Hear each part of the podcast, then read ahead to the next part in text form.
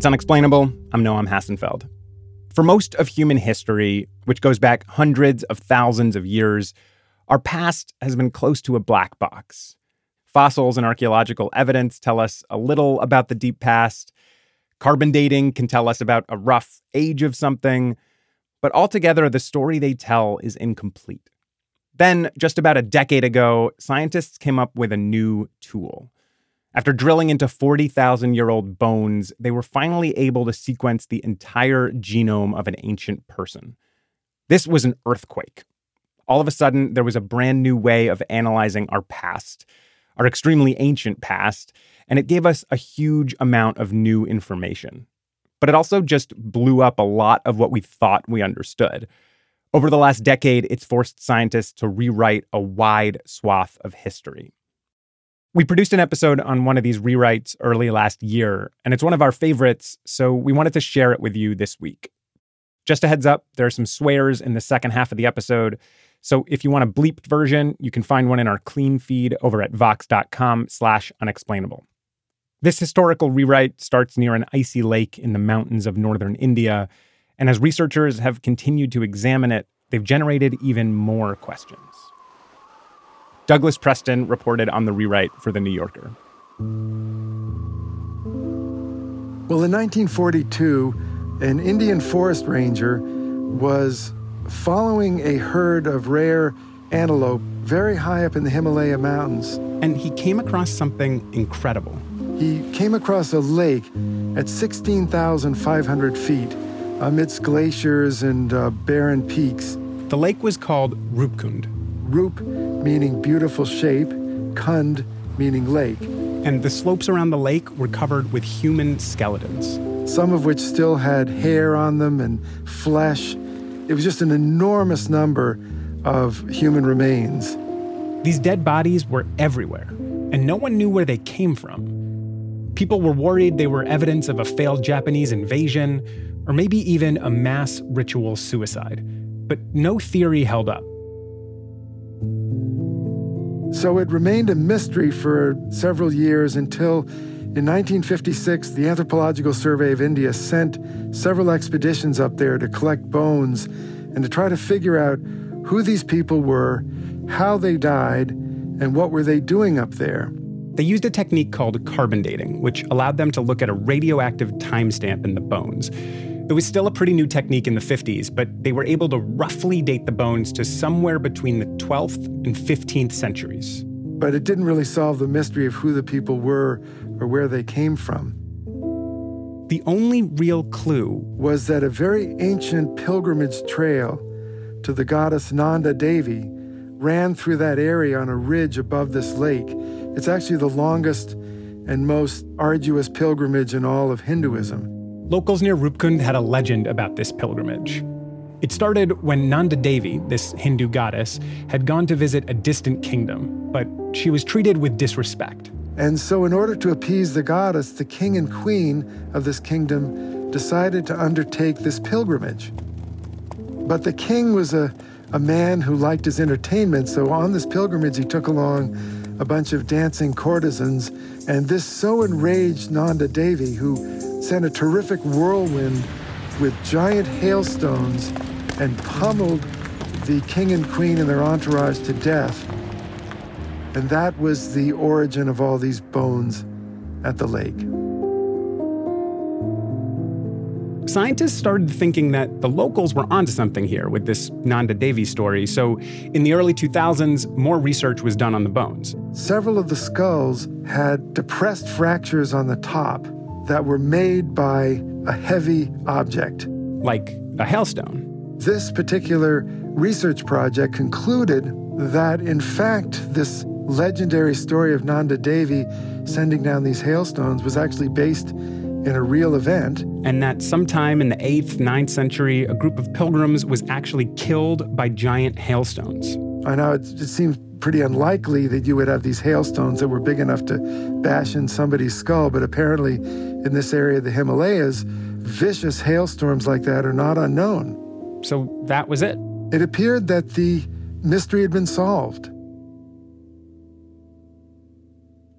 That was the early 2000s. In 2010, we got the first fully sequenced genome of ancient DNA, and it opened a world of new possibilities. So in 2015, an Indian scientist, Dr. K. Thangaraj, started a new study. By looking at genetic aspects of the bone sample, we can assign the ancestry of this population. Thangaraj worked with a geneticist at Harvard named David Reich, and they did a more thorough analysis. They took powder that had been drilled out from the bones. And all these, these little vials of bone powder and tooth powder were sent all over the world to Germany, to the United States, and to other labs in India for analysis. I had heard of the skeletons of Rupkund Lake, and when I realized that we had uh, DNA from these individuals and could potentially solve this mystery, I, w- I was really excited. Éadaoin Harney headed up this new DNA analysis project for the Reich Lab at Harvard you know, our initial assumption was that these individuals would probably look similar to populations uh, from around the area. But instead, what we found was a much more complicated picture. When we analyzed, we found there are three distinct groups. They called these three groups Rupkund A, Rupkund B, and Rupkund C. With Rupkund A, the scientists found what they were expecting. Rupkund A were people who showed the typical genetic heritage of India similar to the populations that are living very close to Roopkund. Roopkund C was just a single person resembling someone from Cambodia. Closer to Southeast Asian populations. But Roopkund B was a complete mystery. Roopkund B absolutely floored everyone. It's totally different. We were we were just a little bit baffled. It turned out that these bones, their genetic makeup most closely resembled Greeks from the island of Crete. Crete is over 3,000 miles away from Rupkund, and it's not exactly walkable. When I checked online, even Google Maps couldn't find directions. Yeah, it was a bit surprising why uh, they're supposed to come to Rupkund. Our first reaction was that we needed to to prove to ourselves that this wasn't, you know, some sort of mistake. So, working with labs around the world, they began to ask new questions to confirm the finding. What diet they ate, because now you can analyze bones and you can tell what food they were eating during the last 10 or 20 years of their life by analyzing carbon isotopes. You don't actually need to know this, but it's just pretty cool. There are two basic ways plants perform photosynthesis. So, after you die, depending on what you eat, you'll end up with a different ratio of carbon isotopes in your bones. I mean, it's incredible the stories that the dead can now tell us about who they were and what they did and how they died and how they lived. And the diet test backed up the DNA results. The genetically Greek looking group ate a Mediterranean diet. And then they did one more test a new carbon dating process to find the age of the bones. We got these two wildly different dates. All of the individuals that belong to this South Asian kind of cluster died a thousand plus years ago. So the Hailstone folktales still might have been true, although maybe just for the older group that looked genetically Indian. But Roopkund B, genetically Greek looking individuals, dated from the 18th century. Here was yet another mystery layered on top. Somehow the genetically Greek looking group was way more recent than the other bones. Still, remember, at this point, there were no cars, no planes. To get from Greece to Roopkund, you'd have to walk. And this wasn't exactly a trade route.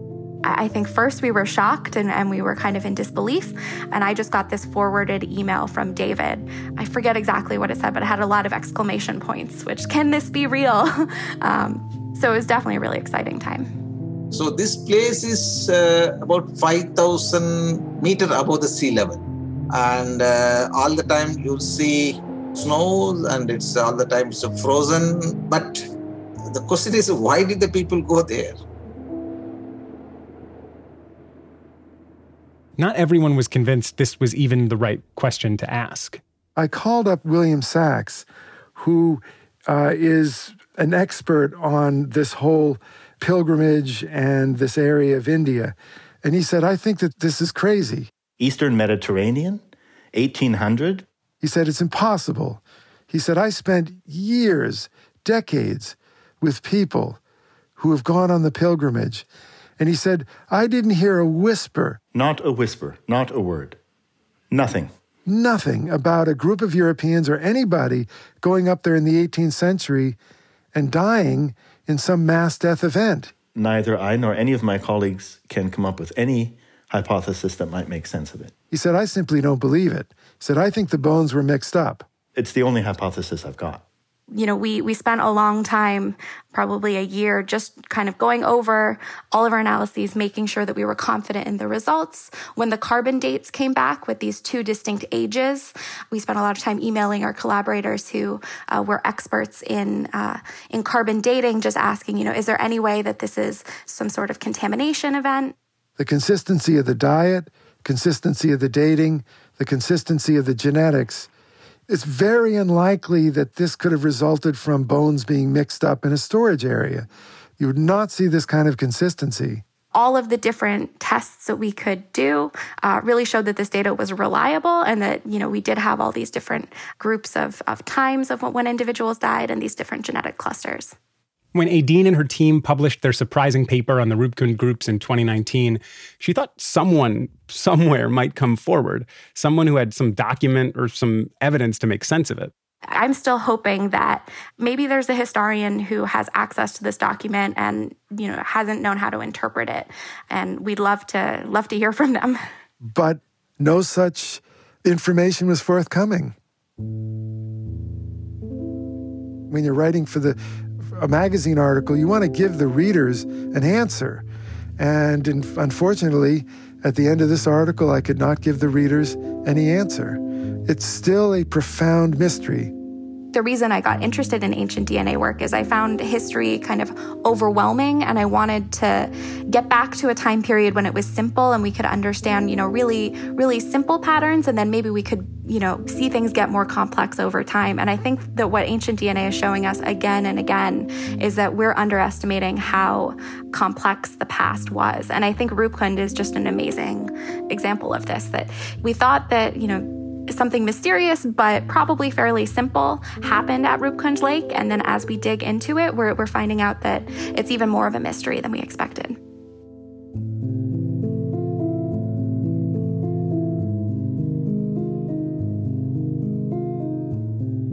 This whole story, Rupkund, Nanda Devi, Crete, at most we're talking about a thousand or so years of history potentially being rewritten. After the break, that rewrite goes way, way deeper.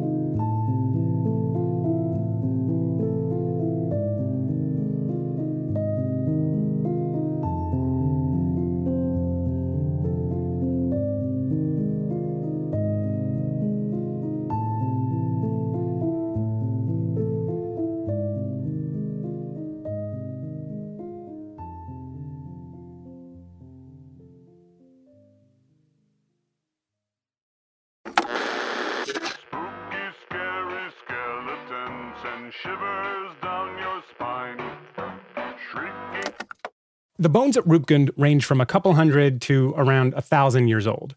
But ancient DNA analysis can get way more ancient. And the further back scientists reach with this new analysis, the more history they end up rewriting. At this point, they've been forced to rewrite the basic origin story of humanity that so many of us grew up with. In the early textbooks that I was reading and, and the articles that my dad was giving me when I was a little kid, the map of human evolution is pretty well understood. Adam Rutherford is a geneticist who studies extremely ancient history. We've got this nice branching tree structure which goes, we've got Lucy, Australopithecus afarensis, and then from there it branches out and we have Heidelbergensis and Homo neanderthalensis, and eventually you get to us. And I guess sort of, you know, one of those branches ends on us and all the other branches just kind of fizzle out. Exactly. They they all peter out anything with the genus title Homo is referred to as humans, and we are the last remaining species of, of humans. And was this based on DNA analysis, or was it just like looking at the bones? It's all entirely based on bones. So it's all physical anthropology which determines the relationship between those organisms. How much does ancient DNA shake all this up 10 years ago? Well, that was you know, a revolutionary moment in the history of biology. It's like discovering the Dead Sea Scrolls or something. Here's we, we know the Bible, we've got the Bible, we've got various versions of the Bible over the years, and then suddenly you just go, Oh, we've just found a brand new tablet with missing chapters. Yeah, and what do those missing chapters do to the tree that we had in the textbook? That neat tree with all the branches slowly dying off. They dug it up and we threw the tree away at that point. so, if it's not a tree anymore, h- how do we describe it? What shape is the history of our evolution now? It's a matted web, is the best way I like to describe it. Hmm. So, just to, just to go back in time a little bit, Homo sapiens and Homo neanderthalensis split around maybe 600,000 years ago. Okay. A group ended up as the Neanderthals in Europe, and A group ended up as Homo sapiens in Africa. And then 45,000 years ago, the Homo sapiens had migrated out of Africa and into Europe, and they'd gone into the Neanderthals' domain, right? So we think that there's roughly a 5,000 year period where Neanderthals and Homo sapiens overlapped in time and space. So the question then becomes well, did they get it on? And the answer by genomics was absolutely yes. Mm-hmm. So your question was about whether there was a tree and whether it's branching. Well, yeah, there was a branching point when Neanderthals and Homo sapiens split. But then when they met again, that became a loop. So there are just tons and tons of these little loops all over the place? Well, yeah. I mean, evolutionary trees are sort of right in principle but wrong in almost every detail because it's it's all loops. Hmm. We know this within families, we know this within within species, and now we know it outside of species because we're seeing the same thing in in primates and birds and insects and various other things. Okay, so I guess if you've got European ancestry, you're carrying around at least some Neanderthal DNA. Are there other kinds of ancient humans that people are carrying around in their genes?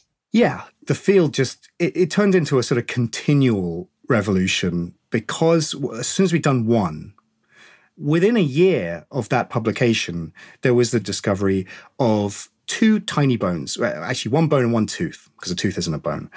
Because we're now in the era of ancient DNA, this tiny little fingertip bone was enough to get the full genome out of this girl.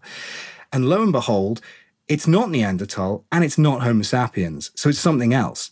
And we call them the Denisovans. And you can ask the same question again.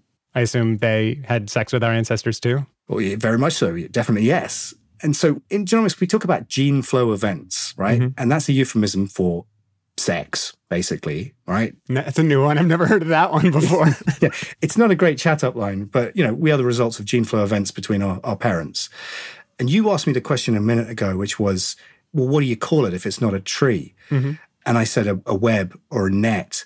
But a much better way of describing human evolution is a sort of 100,000 year clusterfuck.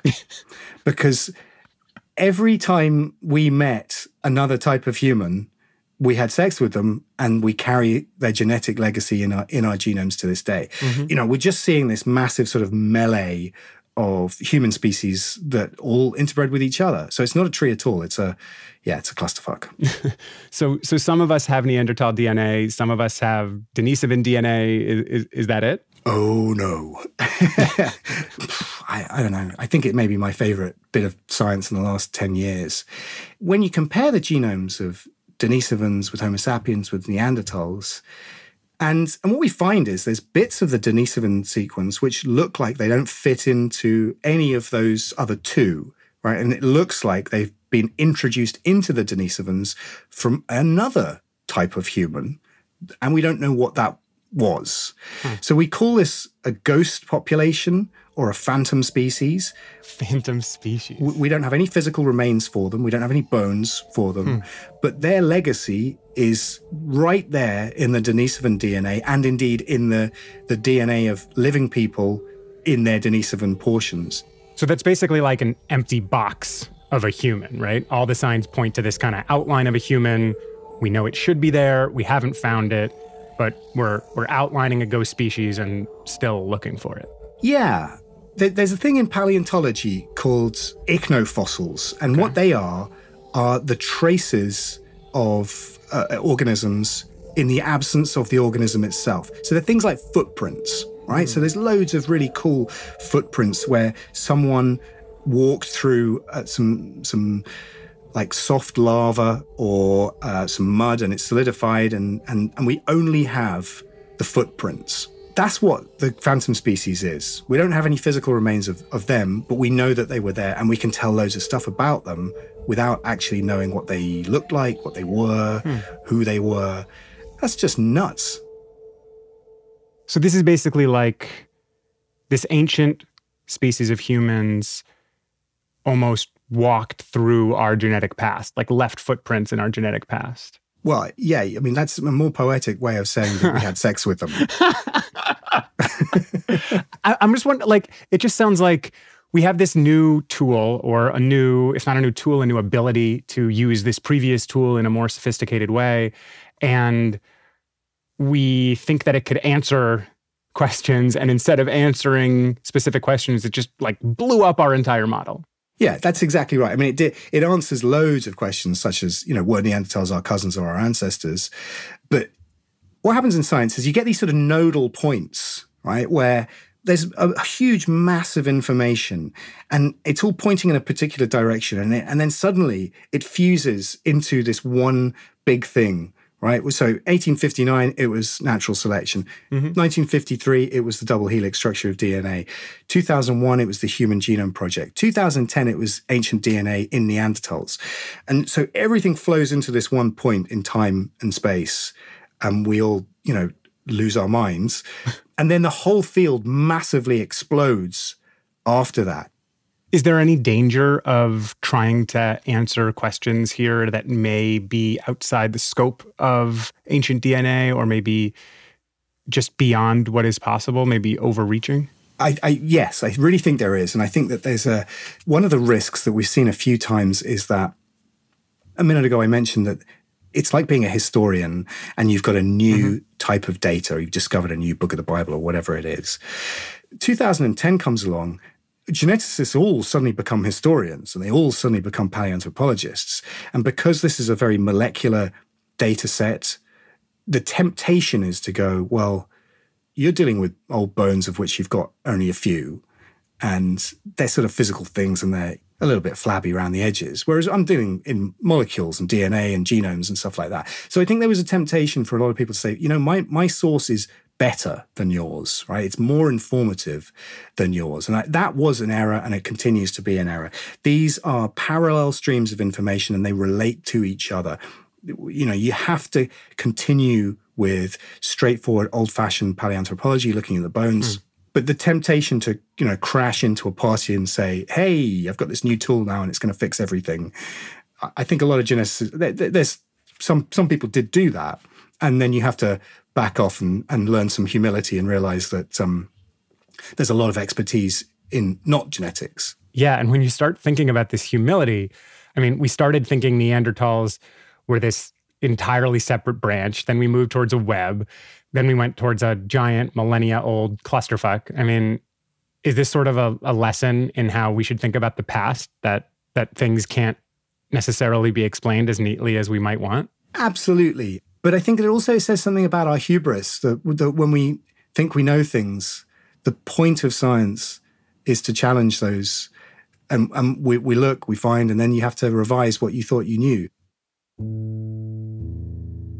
It's an ever moving target. Everything is everything in science is only transitionally and conditionally correct when we one thing that we do know about science is that when you have definitely definitively answered a question you definitely haven't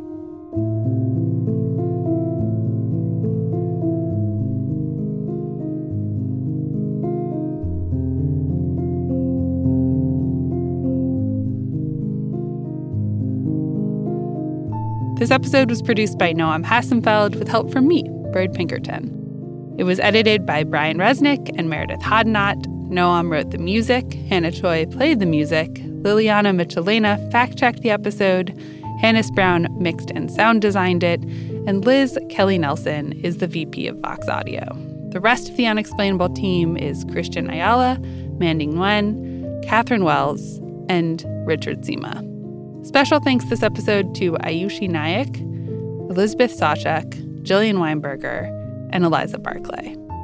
If you want to learn more about the ancient past, Adam Rutherford has a book called A Brief History of Everyone Who Ever Lived. Or for some more unsolved mysteries, check out his BBC podcast, The Curious Cases of Rutherford and Fry. If you've got any ideas for the show, email us. We're at unexplainable at vox.com. Unexplainable is part of the Vox Media Podcast Network. And we'll be back next week.